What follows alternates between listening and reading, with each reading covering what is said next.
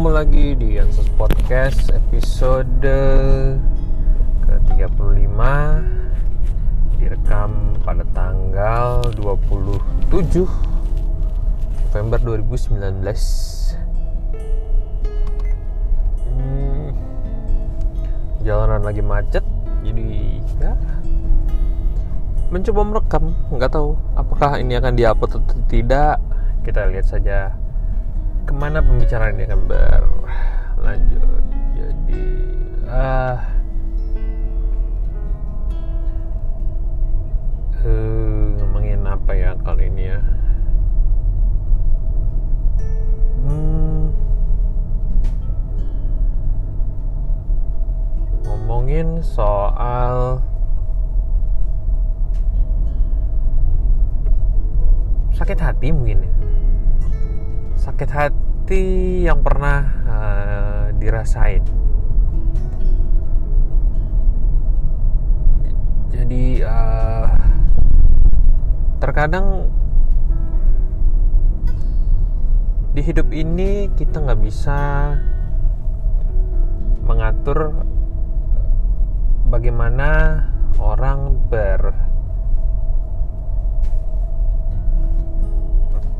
bertindak kepada kita. Maksudnya hmm, kita nggak bisa memaksakan orang untuk melakukan sesuatu seperti kita eh seperti kita kepada kita.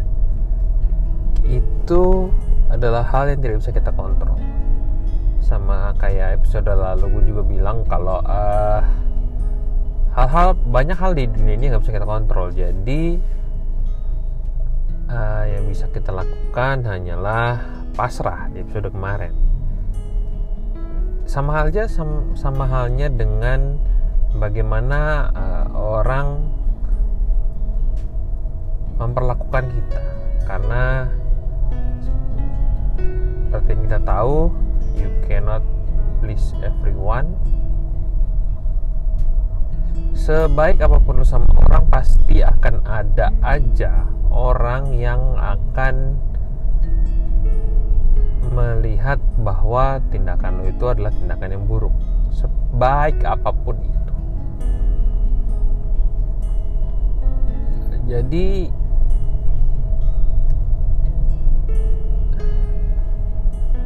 kita nggak bisa mengontrol itu. Orang akan berpikir apa yang kita lakukan itu mungkin tidak tulus. Orang berpikir yang kita lakukan itu hanyalah berpura-pura adalah hak dari setiap orang untuk bisa menilai.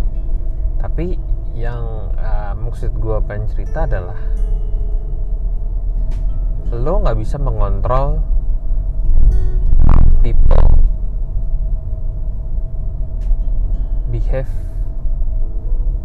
to tapi yang bisa lo lakukan adalah how we atau how I react to what they've done to us. Jadi yang bisa kita kontrol adalah bagaimana kita bereaksi terhadap sikapnya mereka itu. Jadi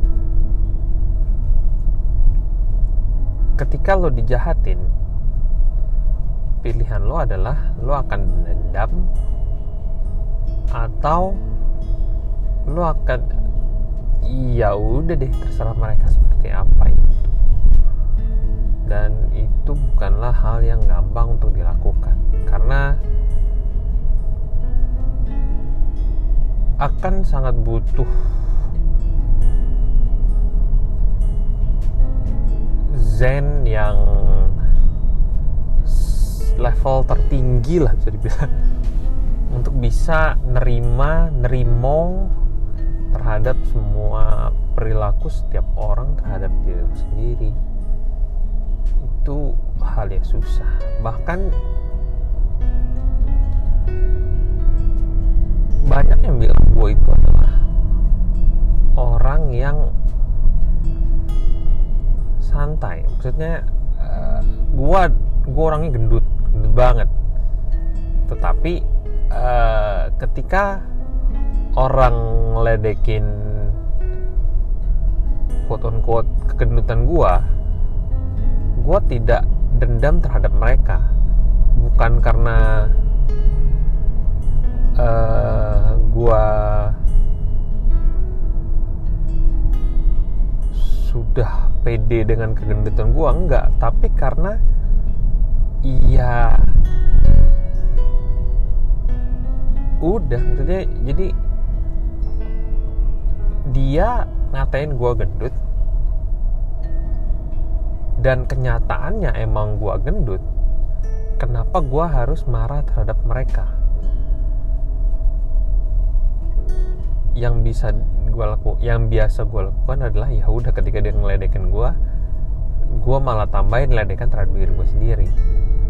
And it works. It works so well bahkan banyak orang yang bilang kok lo bisa eh, nggak uh, marah sih diledekin kayak gitu? Iya. Karena nggak ada gunanya juga marah.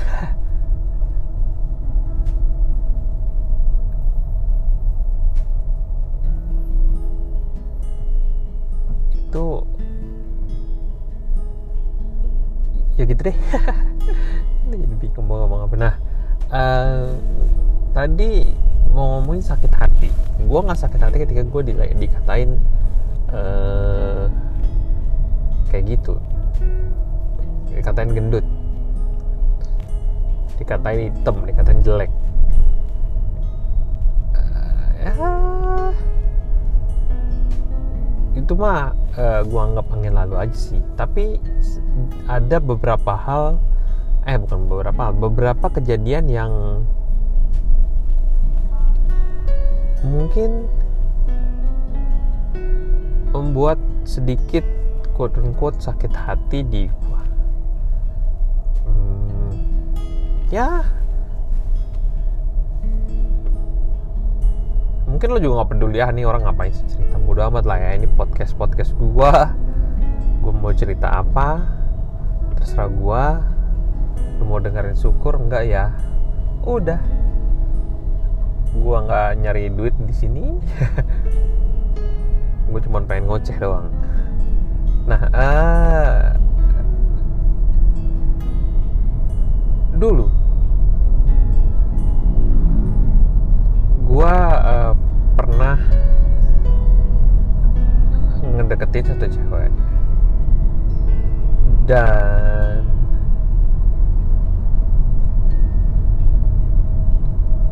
yang membuat gue pada saat itu cukup sakit hati adalah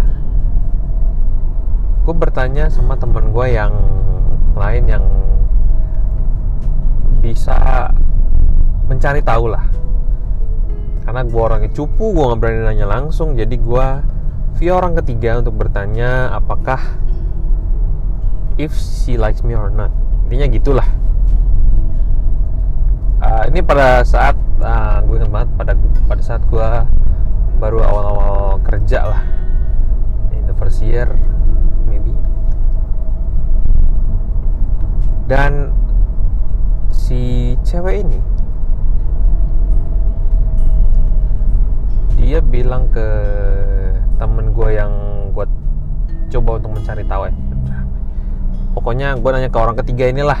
Gue tanya-nanya si cewek ini dan uh, kesimpulannya adalah si cewek ini uh, menganggap gue adalah uh, seorang yang terlalu santai. Sehingga uh, gue terlihat tidak punya ambisi. Well it's true. Tapi kalau uh, menganggap gue adalah orang yang punya ambisi nggak punya masa depan? Iya. Nggak tahu sih. Tapi pada saat itu uh, gue cukup uh, sakit hati sih sama statement itu. Nah, tapi what uh, I'm gonna say is I did survive till now.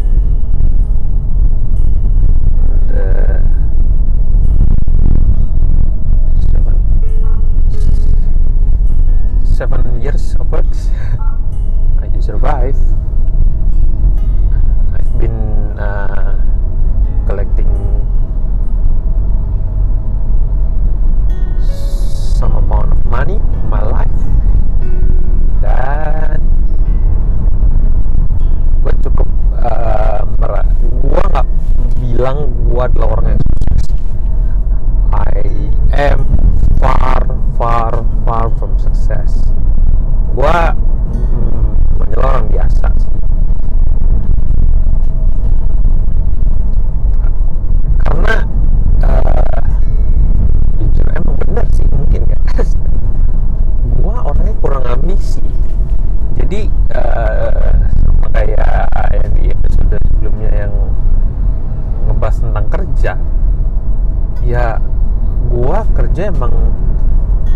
for the sake of survival cuma untuk bisa bertahan hidup bukan untuk mencari sebuah uh, kefanaan dengan nama sukses enggak sih.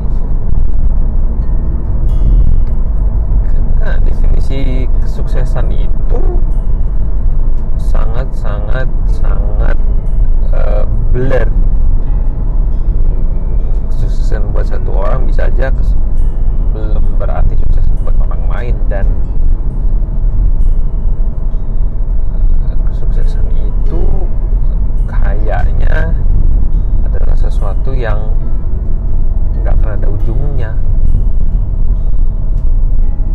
Jadi uh, gua memilih jalan untuk survive instead of jalan for the sake of success sukses lagi sukses. Karena di mata gua jalan menuju survival itu lebih terlihat dan achievable lah buat gua. Tapi bukan berarti gua nggak pengen sukses gua pengen. Gua pengen mencapai sebuah kebebasan finansial lah. Di mana semua eh di mana gua nggak perlu kerja lagi tetapi uh, bisa dapat uang. Nah itu juga yang gue bingung ya. Kalau orang-orang kaya itu kenapa masih kerja? Kenapa nggak mereka naruh uangnya di deposito taruh uang di reksadana mereka tinggal ngongkang-ngongkang kaki dapat duit. Tiap hari bisa santai-santai. Itu yang gue bingung. Kenapa mereka masih kerja nyari duit? Padahal duit mereka udah banyak. Karena ah, gue pernah ngitung sama temen gue hitung-hitungan bodoh jadi kalau lu bis pengen bisa hidup berkecukup hidup mewah lah. Hidup mewah setiap bulannya jadi waktu itu gue ngitung gini hitung-hitungan bodohnya adalah gue menghitung seberapa banyak uang yang perlu yang diperlukan untuk bisa mendapatkan uang yang bisa hidup mewah setiap bulannya. Jadi waktu itu kesimpulan gue sama temen gue ini adalah uang sekitar 8 miliar. Jadi 8 miliar lu taruh di deposito 5% per bulan ntar pakai kalkulator nih biar jelas nih. Hmm, berapa tadi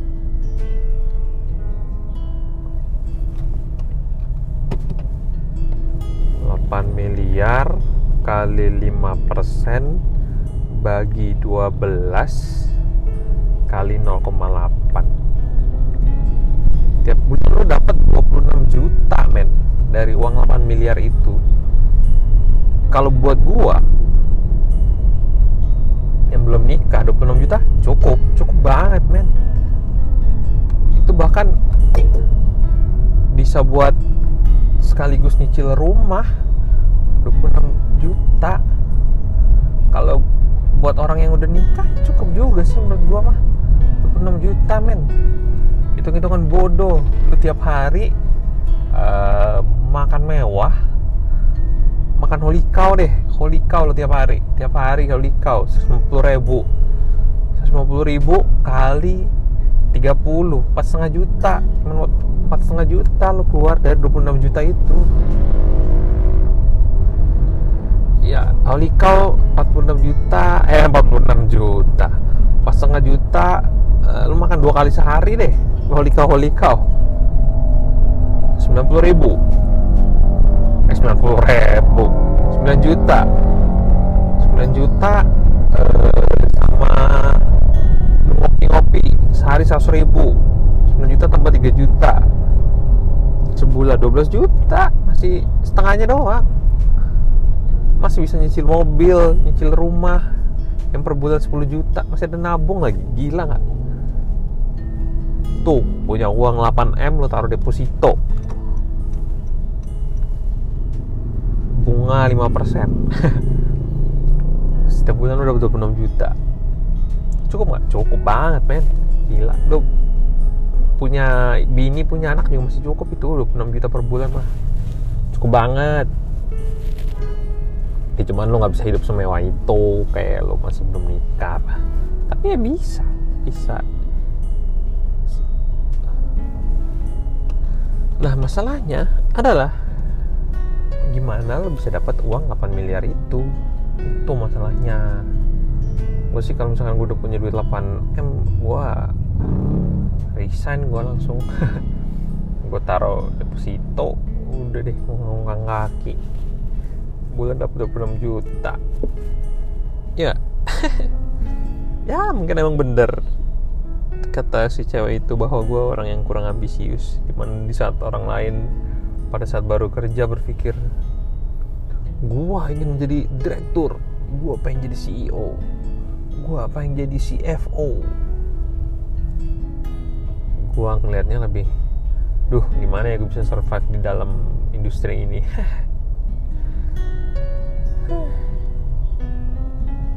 itu salah satu uh, sakit hati gue lalu sakit hati yang kedua adalah yang gue mau ceritain di sini adalah uh, sama.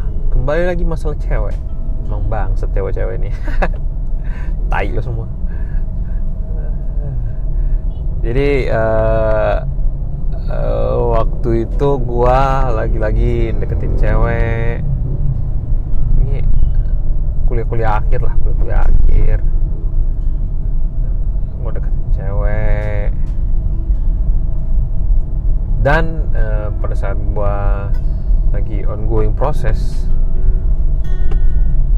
dia ngasih statement ini yang menurut gua fucking racist. Jadi dia bilang dia nggak mau uh, pacaran dengan uh, suku gua. Gua mau bilang suku gua apa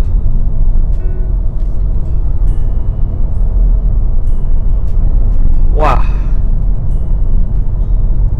Pada saat itu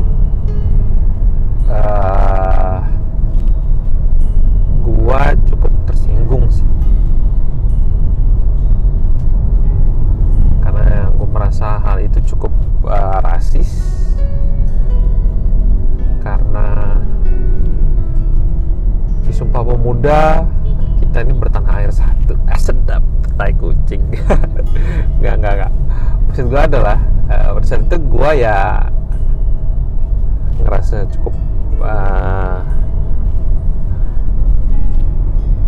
tersinggung iya tapi ya udahlah. Itu pilihan maksud gue uh, ketika lo jika suka sama suatu hal ya it's your choice gue nggak bisa maksa. Oke okay, done finish. Tapi tetapi tetapi beberapa bulan kemudian dia pacaran dengan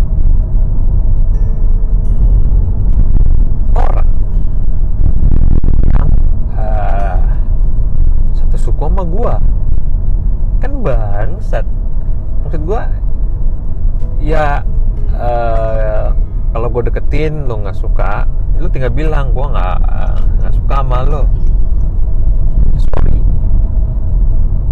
It's okay it's fine. Bilang ah gue nggak suka lu jelek ya gitu. Misalkan dia bilang kayak gitu ya udahlah.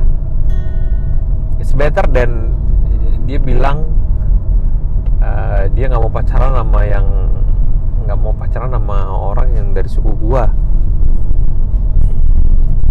Then uh, some days nggak some days in some months ya pacaran orang satu suka sama gua kan kayak kucing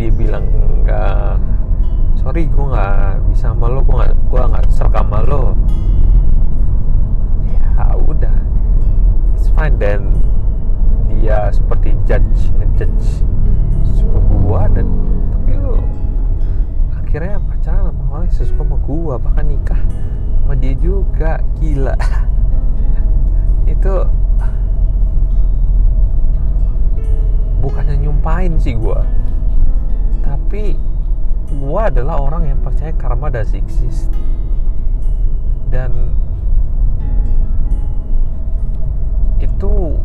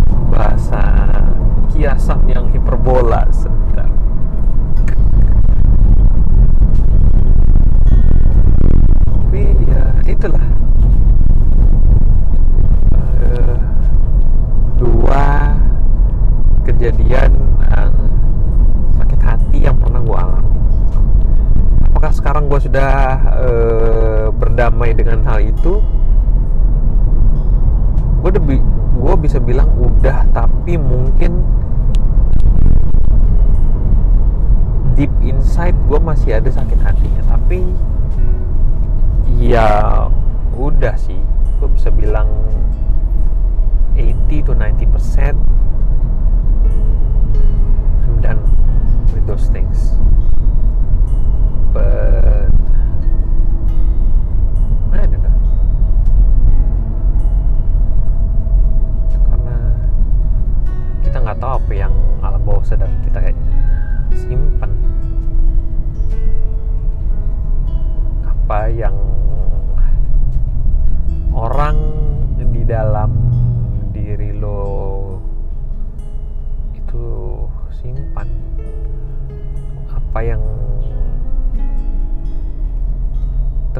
di dalam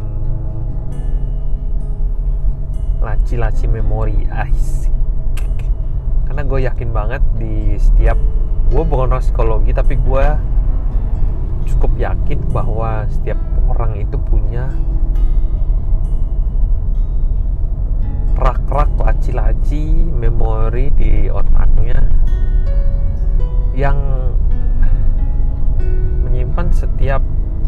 kejadian itu dengan sangat detail.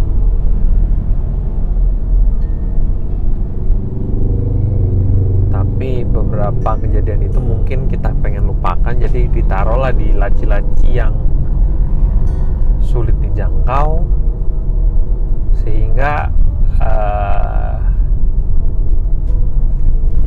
tidak sadar kita pun jarang membuka laci itu, membuka memori yang nggak pengen kita ingat. Tapi ya sadar. Kita nggak bisa 100% kontrol. Terkadang memori-memori itu kembali terkuak. Ya kita hanya bisa berusaha kembali berdamai. Setiap kejadian itu pasti bakalan membawa emosi yang dulu keluar yang sebenarnya nggak pengen kita ingat-ingat lagi emosi itu. Oh, goblok. Udah nabrak gua.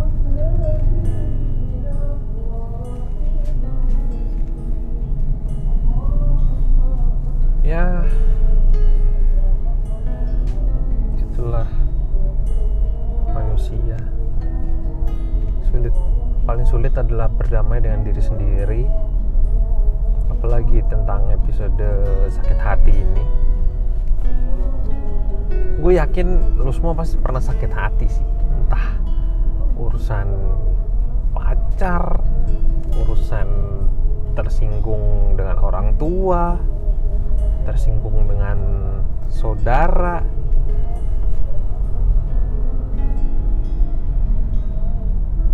bahkan orang yang cuek gua pun pernah ngerasain sakit hati. Gua nggak ya gua nggak kebayang dengan orang-orang yang perasaannya sangat sangat sensitif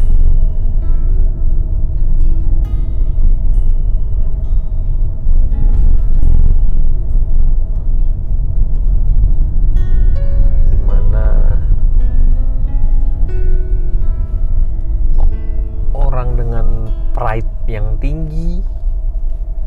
Ketika pride-nya disenggol langsung tersinggung. Wah itu ngeri sih.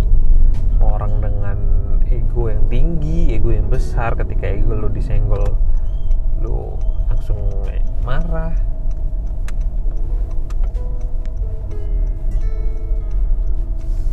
Tapi emang ngelamun itu adalah obat yang manjur menurut gua ketika lo lagi kalap atau lagi kalut lo bisa take sometimes diem aja diem. Ngerenung mikirin hal-hal yang bisa lo lakukan untuk mengatasi masalah yang membuat lo kalut. Atau lo bisa berdoa. Karena berdoa it helps. Meskipun ketika lo selesai ngelamun lo tahu masalah lo itu masih ada tapi setidaknya lo bisa berpikir dengan lebih jernih dengan merenung itu. Menurut gue sih gue bukan dokter. Bukan psikiater jadi saran gue bisa valid bisa enggak. Tapi nggak ada salahnya mencoba. Saran dari seorang ansos yang memang tidak punya teman ini. Wah sudah sampai rumah. Baiklah. Uh, sekian dulu episode kali ini. Sampai jumpa di episode selanjutnya. Uh, thank you for listening. Have a nice day. And God bless you. Dang.